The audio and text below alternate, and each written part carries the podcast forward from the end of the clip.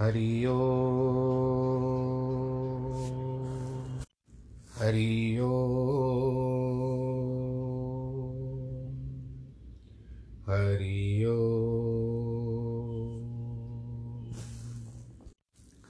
गुरुर्ब्रह्मा गुरुर्विष्णु गुरुर्देवो महेश्वरः गुरुर्साक्षात् परब्रह्म।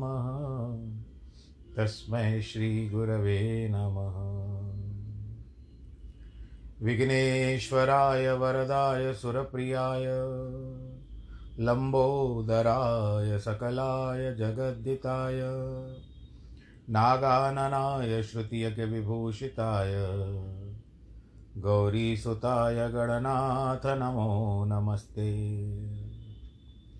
नाहं वसामि वैकुण्ठे योगिनां हृदयेन च मद्भक्तां यत्र गायन्ति, तत्र तिष्ठामि नारद।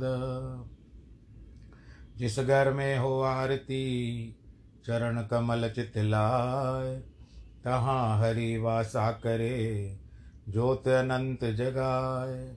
जहाँ भक्त कीर्तन करे, बहे प्रेम दरिया, तहाँ हरि श्रवण करे। सत्यलोक से आए। सब कुछ दीना आपने, भेंट करूँ क्या नाथ नमस्कार की भेंट लो, जोड़ू मैं दोनों हाथ। जोड़ू मैं दोनों हाथ। जोड़ू मैं दोनों हाथ। शान्ताकारं भुजगशयनं पद्मनाभं सुरेशं, विश्वाधारं गगनसदृशं, मेघवर्णं शुभाङ्गं, लक्ष्मीकान्तं कमलनयनं, योगिवृद्धानगम्यं, वंदे विष्णुं भवभयहरं, सर्वलोकैकनाथं। मङ्गलं भगवान् विष्णुः, मङ्गलं गरुडध्वज, मङ्गलं पुण्डरीकाक्षमङ्गलायस्तनोहरि सर्वमङ्गलमाङ्गल्ये शिवे सर्वार्थसाधिके शरण्ये त्र्यम्बके गौरी। नारायणी नमोऽस्तु ते नारायणी नमोऽस्तु ते नारायणी नमोऽस्तु ते शान्ताकारं भुजगशयनं पद्मनाभं सुरेशं, विश्वाधारं गगनसदृशं मेघवर्णं शुभाङ्गं लक्ष्मीकान्तं कमलनयनं योगिवृदानगम्यं वंदे विष्णुं भवभयहरं सर्वलोकैकनाथं। मङ्गलं भगवान् विष्णु, मङ्गलं गरुडध्वज, मङ्गलं पुण्डरीकाक्ष मङ्गलायस्तनोहरि सर्वमङ्गलमाङ्गल्ये शिवे सर्वार्थसाधिके, शरण्ये त्र्यम्बके गौरी। नारायणी नमोऽस्तु नारायणी नमोऽस्तु ते। नारायणी नमोऽस्तु ते। श्रीकृष्णगोविन्द हरे मुरारे। हे नाथ नारायण वासुदेव। श्रीकृष्णगोविन्द हरे मुरारे। हे नाथ नारायण वासुदेव। हे नाथ नारायण वासुदेव, श्रीनाथ नारायण वासुदेव। हे नाथ नारायण वासुदेव, श्रीनाथ नारायण वासुदेव। श्रीकृष्ण गोविन्द हरे मुरारे। हे नाथ नारायण वासुदेव, हे नाथ नारायण वासुदेव। हे नाथ नारायण वासुदेव। नारायणं नमस्कृत्यं नरं चैव नरोत्तमं देवीं सरस्वतीं व्यास, ततो जयमुदीरयेत् कृष्णाय वासुदेवाय हरये परमात्मने। प्रणतक्लेशनाशाय गोविन्दाय नमो नमः। सच्चिदानन्दरूपाय विश्वोत्पत्त्यादिहेतवे। तापत्रयविनाशाय श्रीकृष्णाय वयं नुमः। यं प्रव्रजन्तमनुपे, तमपेतकृत्यं द्वैपायनो विरहका, तर आजु आवह। पुत्रेति तन्मयतया, तर्वो विनेदुस्तं सर्वभूतहृदयं मुनिमानतोऽस्मि। मुनिमानतोऽस्मि मुनिमानतोऽस्मि। बोलो, कृष्ण कन्हैया, लाल की जय। श्रीमद् भागवत महापुराण की जय। आज शायद आप सब लोगों को ऐसा लगता होगा कि मैंने शांताकारम दो बार कह दिया। पर जब मैं दूसरी बार पूरा कर रहा था, तब मेरे ध्यान में आया कि मैंने इस श्लोक को शायद दो बार पढ़ा है। कोई बात नहीं, भगवान की स्तुति है। तो हम कथा की ओर मुड़े। चलिए, हम थे कहाँ पर? ब्रह्मा जी के और भगवान विष्णु, जो कृष्ण भगवान हैं, उनके इर्द गिर्द हैं हम इस समय में। अब ब्रह्मा जी जो आए हैं, वो अपनी माया में ही चक्कर में आ गए ये कैसे संभव हो सकता है? भगवान माया जो विरा, मायापति जो है, मायापति के ऊपर माया चलाते हो। ब्रह्मा आश्चर्य में आ गए। समझ में नहीं आ रहे थे उनको, कुछ नहीं आ रहा था कि आखिर मैं मोहित क्यों हो गया हूँ? कि स्वयं माया जो भी स्वमेव विमोहित। जैसे अंधकारमयी अमावस्या की रात्रि में कुहारा से पता नहीं लग सकता कि सूर्य की रोशनी में, जुगनों की रोशनी का पता नहीं चलता, वैसे महान पुरुष के सामने छोटे मनुष्य को माया का पता नहीं चलता। जब ब्रह्मा जी देखते हैं तावत सर्वे वत्सपाल पशतो जस्य तक्षणात् जितने ही वत्सपाल हैं, वे सब के सब विष्णु की तरह घनश्याम पीताम्बर धारी, चतुर्भुज, शंख चक्र गदा, राजीव पाणी, किरीट कुंडली, हारी कुंडली, हारी और वनमाली हो गए। राजीव कमल को कहते हैं। सारे के सारे बछड़े भी विष्णु हैं, इतने ही नहीं ग्वालों को तो जो छड़ियाँ थी, छीके थे, पगड़ियाँ थी, वे सब अलग अलग विष्णु रूप हैं। उनका स्वरूप चांदनी के समान विशद स्मेर है, उनकी आँखें रत्नारी है। मानो वे रजोगुण और सत्वगुण द्वारा अपने भक्तों की वस्तु को बनाते हैं और अपनी मुस्कान से उनका पालन करते हैं। ब्रह्मा जी ने देखा, केवल विष्णु ही अनेक नहीं, ब्रह्मा भी बहुत है। वे स्वयं तो चार मुँह वाले हैं।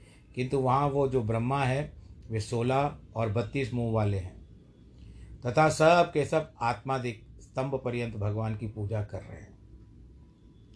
कभी दृश्य नहीं होने वाली अण, अणिमादि, महिमादि आदि विभूतियाँ, तत्व तथा काल, स्वभाव, संस्कार, काम, कर्म, गुण, सब के सब मूर्तिमान होकर भगवान की उपासना कर रहे हैं।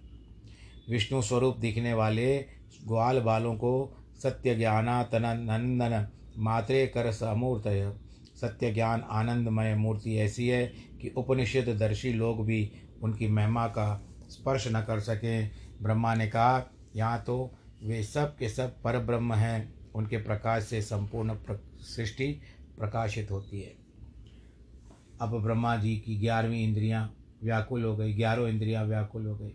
उनके सामने पूर्देवी अंतिवी पुत्रिका पुरदेवी ग्राम देवी जैसे हो गए कि इति रेश के निजमहि मणि स्वप्रमित के पद परत्रा जातो तन मेरन सन मुख ब्रह्म किस्मितो अनिशेष शेष अनिशेपि द्रष्टुम किमदमिति तमुह्यति सती चच्चादाजो ज्ञावा सपति सपति परमो जाज वनिकाम ब्रह्मा जी की ऐसी स्थिति छोटी हो गई थी कि वे विष्णु के स्वरूपों की आँखों को भी नहीं मिला पाते थे। उन्होंने देखा कि सब अपनी असाधारण महिमा प्रतिष्ठित है। स्वप्र प्रमतिक है, स्वप्रकाश है सुख रूप है, अजात है, अर्थात प्रकृति से परे है। जब ब्रह्मा जी की इतनी बड़ी दुर्दशा हुई, समझ नहीं आ रहा था क्या करें तो भगवान ने सपदी परमो जाजा वनिकम अपनी माया के पर्दे को दूर कर दिया। अब तो ब्रह्मा जी की आँख खुली। उन्होंने चारों ओर देखा। फिर जो दिखाई दिया कि ये तो वृंदावन है, कि वृंदावनम जनाजीव्यम दुर्माकीर्णम समाप्रियम। इस वृंदावन में एक एक पेड़ और पौधे ऐसे हैं, जिससे मनुष्य अपनी जीविका चला सके। समाप्रियम का अर्थ है कि वहाँ के वृक्ष कल्प वृक्ष से भी अधिक महत्वपूर्ण है। कल्प वृक्ष आपको पता होगा, जो स्वर्गलोक में है। और ये कल्प वृक्ष भी कहते हैं, इसको पारिजात भी कहते हैं। ये समुद्र मंथन के चौदह रत्नों में से एक माना जाता है। तो इस तरह से ये तो साक्षात सधन घन है, चिदन घन है, आनंद घन है, भगवत रूप है। उनमें से बड़े बड़े महापुरुष लोग समाये हुए हैं, भगवान भी समाये हुए समाप्रियम का दूसरा अर्थ क्या है कि सम, सम्यक या अम अस्मतात प्रियाणी यश तत् समाप्रियम। तात्पर्य है कि वृंदावन में जहाँ देखो प्रिय वस्तु ही मिलती है। समाप्रियम का तीसरा अर्थ है कि माँ राधा तस्या, प्रिय कृष्ण तेन समाप्रियम वृंदावनम। मतलब है कि श्री राधा जी के स्वामी श्री कृष्ण हैं, उनके साथ वृंदावन की एक एक वस्तु रहती है। और चौथा अर्थ क्या बताते हैं कि वृंदावन सब लोगों का, समदर्शियों का अप्रिय है, अर्थात अत्यंत प्रिय है। अप्रिय नहीं है आप समझिएगा, अप्रिय, यानी पसंद आने वाला। वृंदावन में एक तो पुरुषोत्तम महाराज और दूसरे मधुसूदन के भट्ट, ये दोनों विलक्षण कथावाचक हुए थे। अब ब्रह्मा जी ने देखा कि वृंदावन ऐसा है, यहाँ के प्राणी आपस में वैर नहीं करते, मित्र की तरह रहते हैं, भगवान के निवास के कारण भूख प्यास भी नहीं लगती। तत्रोद्वहत पशुपंच शशि शुत्वनाट्यम ब्रह्माद्वयम द्वयम परम मनंत मगावधो दबोधम वत्सान सखी नी नीव पुरा परितो विचनवत एकम सपाणी कवलम परमेष्ठ यचष्ट। ब्रह्मा जी ने देखा, वृंदावन में द्वितीय अद्वितीय ब्रह्म किसी दूसरे को ढूंढ रहा है। अगाध बोध रूप किसी और की ओर तलाश रहा है। अद्वय और सखा की ओर खोज रहा है। इस प्रकार ब्रह्मा जी ने हाथ में ग्रास लेकर सखाओं को ढूंढते हुए पर ब्रह्म परमात्मा का दर्शन किया। देखते ही देखते अपने परम हंस पर से उतर पड़े। उन्होंने भूमि पर स्वर्ण दंड की तरह गिरकर चतुर्मुख कोटि विरंग गृहगम स्पष्टवा अपने मुकुट के चारों नोकों से श्री कृष्ण के चरणों का स्पर्श किया। चार मुख है ना ब्रह्मा जी के। तो चारों मुकुटों से। अब चौथा तो हो गया पीछे। तो पीछे से पलट करके भगवान जी के चरणों में पीछे से पलट के भगवान जी को प्रणाम कर रहे हैं। तो चार मुखों से ब्रह्मा जी ने भगवान नारायण जी को या भी कृष्ण भगवान को प्रणाम किया। बोलो, कृष्ण भगवान की जय। आप ध्यान दें कि यदि किसी के आदमी के चार सिर हों, चारों सिरों पर चार मुकुट हो तो किसी को दंडवत प्रणाम करे, फिर चारों मुकुटों को नोक पे छुए तो कैसे छुएगा? तो ये जो मैंने आपको बताया, वही था। इसी प्रकार ब्रह्मा जी ने धरती पर लोट पीट कर, ब्रह्मा को भगवान को नमस्कार किया। उन्होंने मधुश्रुत जले कृता अभिषेकम अपने आनंद के आंसुओं से अभिषेकम अकृत भगवान का अभिषेक किया। वे बारंबार उठ उठ कर श्री कृष्ण के चरणों में गिरे। उनको बारंबार पहले की महिमा का स्मरण हो। उन्होंने मुकुंद भगवान की ओर देखा, फिर हाथ जोड़कर आश्रित होकर एकाग्र चित्त से स्वपेतु कामते हुए गदगदया, इलया, एलत गदगद वाणी से भगवान की स्तुति प्रारंभ की। बोलो कृष्ण कन्हैया, लाल की जय।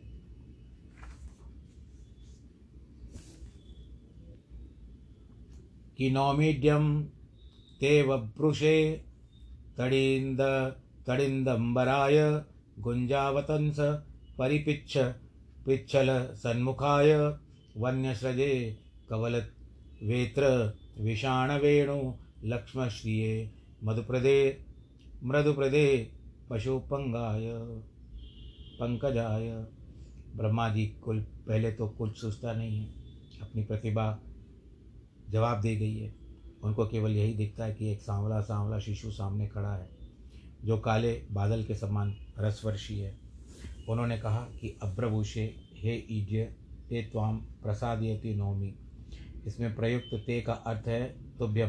तुभ्यम का अर्थ है त्वाम प्रसादयुतम। तुम्हें प्रसन्न करने के लिए, तुम्हें मनाने के लिए प्रयोजनवश स्वदर्थ मेव ना त्वाम नौमी। तुम्हारे लिए हम तुमको नमस्कार करते हैं। जब लोग अपने किसी बड़े के सामने जाते हैं तो एकाएक बोलने लगते हैं तो जीभ थोड़ी लड़खड़ा जाती है। यही हाल ब्रह्मा का हो रहा है। वे कहते हैं, हम तुम्हारे लिए हैं। तुम, तुम्हें मनाने के लिए तुमको नमस्कार करते हैं। नौमी डे में ईडे शब्द का प्रयोग करके यह भी बता दिया है कि आप वेद प्रतिपाद है। अनमीडे पुरोहितम का जो ईड़े, इसी में ईड़े बनाया गया है। अब इस प्रकार से ब्रह्मा जी स्तुति करते जा रहे हैं। प्रभु, आपका शरीर पंचभौतिक नहीं है। भक्तों की इच्छा से बना हुआ है। मैं तो इसकी महिमा नहीं जानता। फिर आपके ब्रह्म स्वरूप को महिमा मैं कैसे जान सकता हूँ? इसीलिए जो सतपुरुष, वे ज्ञान के लिए प्रयास न करके अपने भक्तों के द्वारा मुखरित, आपकी कथा से ही अपने जीवन की रक्षा करते हैं। इसमें मैं भी हूँ। मैं अपने आप को भी डालता हूँ। भगवान की कथा वार्ता करता हूँ। आप भी आ सकते हैं। क्योंकि एक ज्ञानेन्द्रिय से मैं कह रहा हूँ, मुख से कर्मेंद्रिय भी हो सकता है। एक मुख से मैं कह रहा हूँ, आप कानों से सुन रहे हो। जैसे लोग भोजन करके ज़िंदा रहते हैं, वैसे ही वे आपकी कथा सुनकर जीवित रहते हैं। वो अपने घर को रह कर के भी जीत लेते हैं। जो लोग अपनी कल्याण की भक्ति परित्याग करके केवल बोध के लिए प्रयास करते हैं, उनके लिए बोध केवल क्लेश देने वाला ही रह जाता है। वैसे जैसे भूसी कूटने वाली और कुछ नहीं मिलता, क्योंकि चावल तो पहले ही निकल गया रहता है। बड़े बड़े योगी भी आपको कथोपनित कथोपनित भक्ति के द्वारा आपका स्वरूप जानकर आपको प्राप्त हो जाते हैं। भगवान निर्विकार का ज्ञान तो अविक्रय रूप से स्वानुभव रूप से रूपानिषेध से अनन्य बोधात्मक रूप से अपने आप के रू रूप से प्रत्येक चैतन्य भिन्न रूप से हो सकता है। परंतु सगुण की महिमा का कोई पार नहीं पा सकता। यदि कोई कदाचित पृथ्वी के कणों को आकाश के नक्षत्र आदिकों को और ब, ब, ब, जो हिमा पर्वत के हिमकणों को गिन भी दे परंतु महिमा भगवान की कोई नहीं गा सकता। उसकी महिमा का कोई पार नहीं पा सकता। ततेनुकंपाम सुसमीक्षमाणो भुंजान एवात्मकृतम विपाकम इस सृष्टि में जो कुछ भी होता है, वह आपकी कृपा है। एक महात्मा जी ने बताया था कि पद का अर्थ प्रतीक्षावान यही नहीं कि एक बालक ने देखा कि कोई काली काली चीज़ उसके ऊपर चली जा रही है। उसको भालू समझकर और डर गया। वह हमारे पकड़ने के लिए आ रहा है। जब वह बालक बहुत व्याकुल हो गया तो उसके बाप ने उसको जो पीछे खड़ा था, पूछा कि, बेटा तो पिता ने पूछा, बेटा, क्या बात है? डर क्यों गया? कहते, पीछे मेरे भालू है। कहते, पीछे तुम्हारा भालू कोई नहीं है, तुम्हारा चाचा है जो कंबल ओढ़ के आ रहा है, जिसको तुम भालू समझ रहे हो। ठंड का मौसम होगा। इसी तरह संसार में जितनी भयंकर घटनाएँ आती है, उनमें कंबल ओढ़कर हमारे चाचा ही आ रहे हैं। उनमें परमेश्वर को पहचानो। जो प्रारब्ध से मिलता है, उसको भोग लो। भगवान के सामने अभिमान मत करो। सिर मत उठाओ। वे जो करते हैं, उसी में कल्याण है। ऐसा अनुभव करते हुए जीवन व्यतीत करने वाला व्यक्ति मुक्ति पदे सदाय भाग, मुक्ति पद की दया भाग ही हो जाता है। ब्रह्मा जी कहते हैं कि, भगवान देखिए मेरी दुष्टता मैं आपकी आपकी परीक्षा करने के लिए आया। प्रभु, आप मुझे क्षमा कर दीजिए। इस तरह से ब्रह्मा जी स्तुति करते हैं। जब मैं आपका बेटा हूँ, आपके पेट में हूँ तो आपको मेरा अपराध क्षमा करना ही पड़ेगा। इसीलिए जगत स्वरूप जो होता है, स्वप्न स्वरिका है। इसमें कोई युक्ति, प्रयुक्ति नहीं है। आपके स्वरूप के माया से उठकर दिखाई पड़ता है। सच्चा न होने के कारण होने पर भी सच्चा मालूम पड़ता है। एक आप ही उपाधि से मुक्त, अमृत, परिपूर्ण, निरंजन अद्वय तत्व है। जिन लोगों को गुरु रूप सूर्य के द्वारा उपनिषद रूप रोशनी मिल जाती है, वे आपको अपने आत्मा के रूप में ही जानते हैं। जो संपूर्ण प्राणियों की आत्मा है, उसको आत्मा के रूप में देखते हैं। भव का जो सूखा सागर है, उसको मानो तर जाते हैं।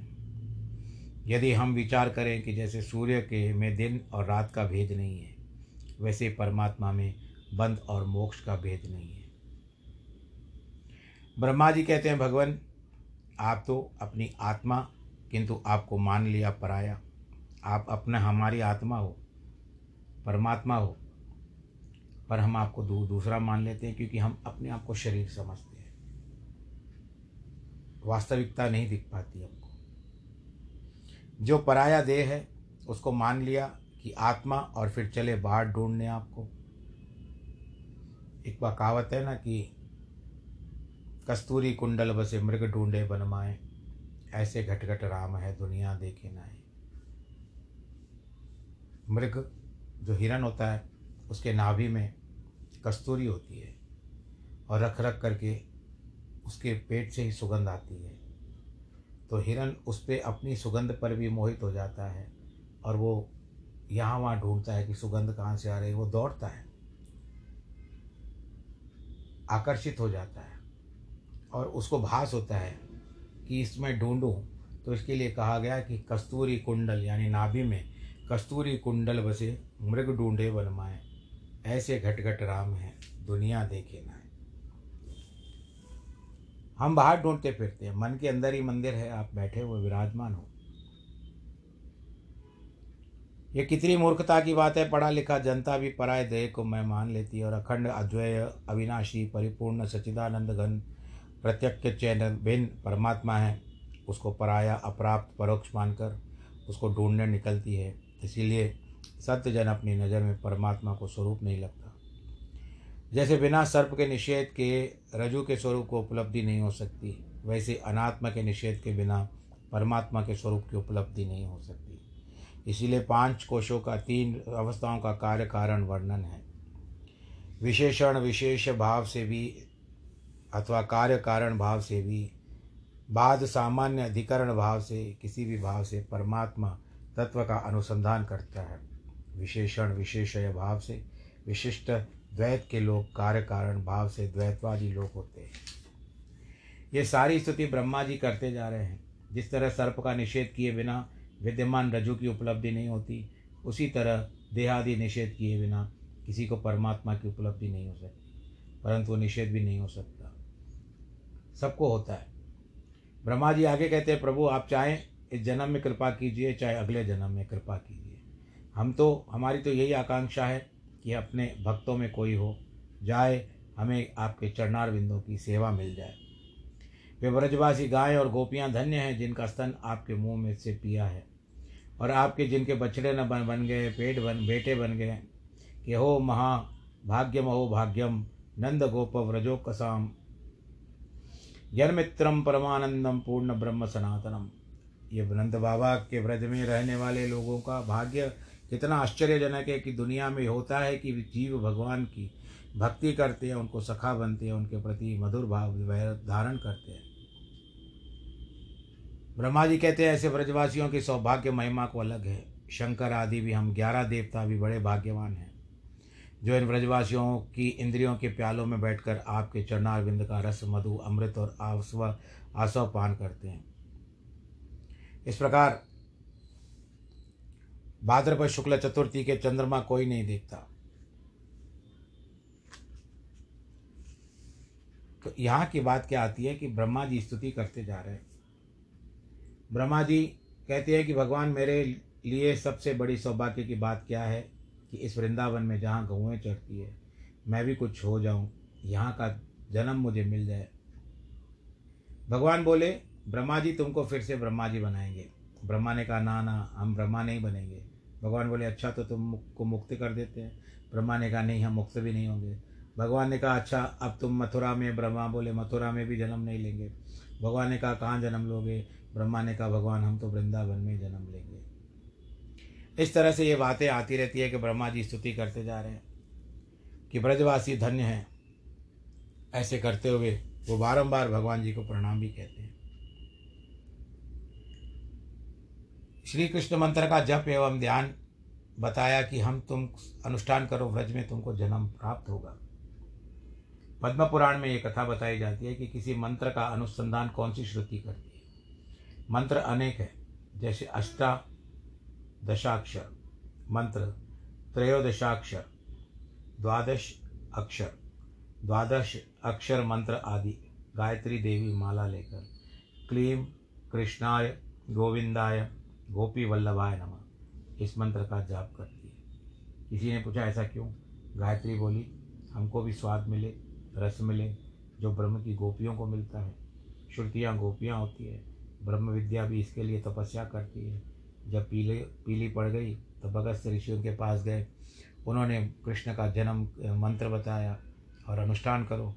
ब्रह्मा जी कहते हैं कि यही प्रकार है कि श्रुतियाँ भी आज भी व्रजवासियों के चरण रज को ढूंढती रहती है। बोलो, कृष्ण कन्हैया, लाल की जय. यदि कहे कि कहो कि ब्रजवासियों की चरण रज क्यों ढूंढती है तो श्री कृष्ण की चरण रज क्यों नहीं ढूंढती? तो इसका उत्तर है कि श्रुति के अनुसंधान और गोपियों की अवस्था में फ़र्क है। क्या फ़र्क है?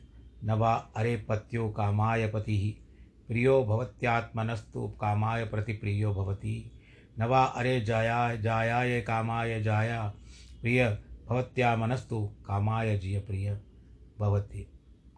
श्रुति कहती है, हम दूसरे के लिए दूसरे से प्रेम नहीं करती, अपने लिए सबसे प्रेम करती है। वे किंतु व्रज की गोपिनियों, गोपियों ने सृष्टि में आगे आकर प्रेम के करने का एक मानक स्थापित कर दिया है। मानक कहते हैं स्केल को। वे अपने किसी कृष्ण से प्रेम नहीं करती, अपितु श्री कृष्ण की सेवा के लिए उनके मुख से प्रेम करती है। ब्रह्मा जी कहते हैं, इसी उत्कृष्ट प्रेम के कारण ब्रजवासियों का इतना महत्व है, उनके चरणों की धूल उपासना के लिए श्रुतियाँ ललायत रहती है। आप लोगों ने कभी ध्यान दिया होगा कि व्रज शब्द में रज के सिवा और क्या है? ब्रज में ब्रह्म का ब है और रज है। ब्रह्म रज जो भी संक्षेप में ब्रज बोलते हैं, वहाँ ब्रह्म की धूल से के रूप में उड़ता उड़ा, उड़ता पड़ता है। श्रुतियाँ उसी को ढूँढने के लिए आती हैं। जब ब्रह्मा जी पूछते हैं कि भगवान इन व्रजवासियों का आप क्या करेंगे? आप व्रजवासियों को आप क्या देंगे? तो ये गाँव के आने वाले गंवार गंवाल है। आपसे कितना अनन्य प्रेम करते हैं।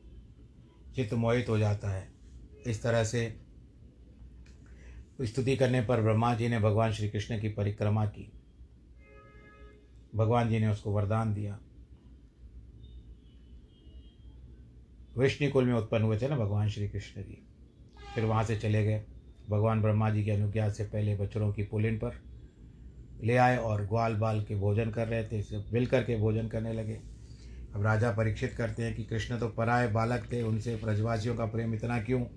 उत्तर में साक्षात श्रुतियाँ बोलती है कि वही सुखदेव जी महाराज बोलते हैं, परीक्षित सब लोग अपने आत्मा में प्रेम करते हैं। अपने प्रेम में आप जैसा प्रेम होता है। तो यही बात होती है, कृष्ण तो आत्मा की आत्माओं की आत्मा है। भगवत, भवती कारणे भवती थी भवत कारणम तस्मिन भवती कारण। है यहाँ भगव भगव, भवनिष्ठ का प्रयोग एक एक वचन में है। परीक्षित, तुमने जो कुछ पूछा, भगवान की लीला, ब्रज में बड़े देर से क्या, क्यों पहुँची? इसका रहस्य मैंने तुमको बताया। जो लोग इस लीला को सुनते हैं, उसके चारों फलों की प्राप्ति होती है। धर्म, अर्थ, काम, मोक्ष। इस लीला में यह बात कही गई है कि अव्यक्त, व्यक्त, अव्यक्त, जो कुछ सृष्टि में है, वह सब परमात्मा का स्वरूप है। जैसे भगवान श्री कृष्ण ने बिना किसी माया, छाया के, बिना किसी परमाणु के, बिना किसी प्रारब्ध के, बिना किसी उपादान के, बिना किसी जीव, भेद के, बिना किसी अंतकरण के, अपने में एक सृष्टि का चित्र दिखा दिया। जिस तरह से उन्होंने माता यशोदा को एक क्षण के लिए या थोड़ी देर के लिए, जितनी देर भी हुआ होगा, अपने मुख में सारा विश्व दिखा दिया। विश्वम्बर बन गए। अर्जुन को अपना विराट स्वरूप दिखा दिया। ऐसा कोई सामान्य व्यक्ति नहीं कर सकता।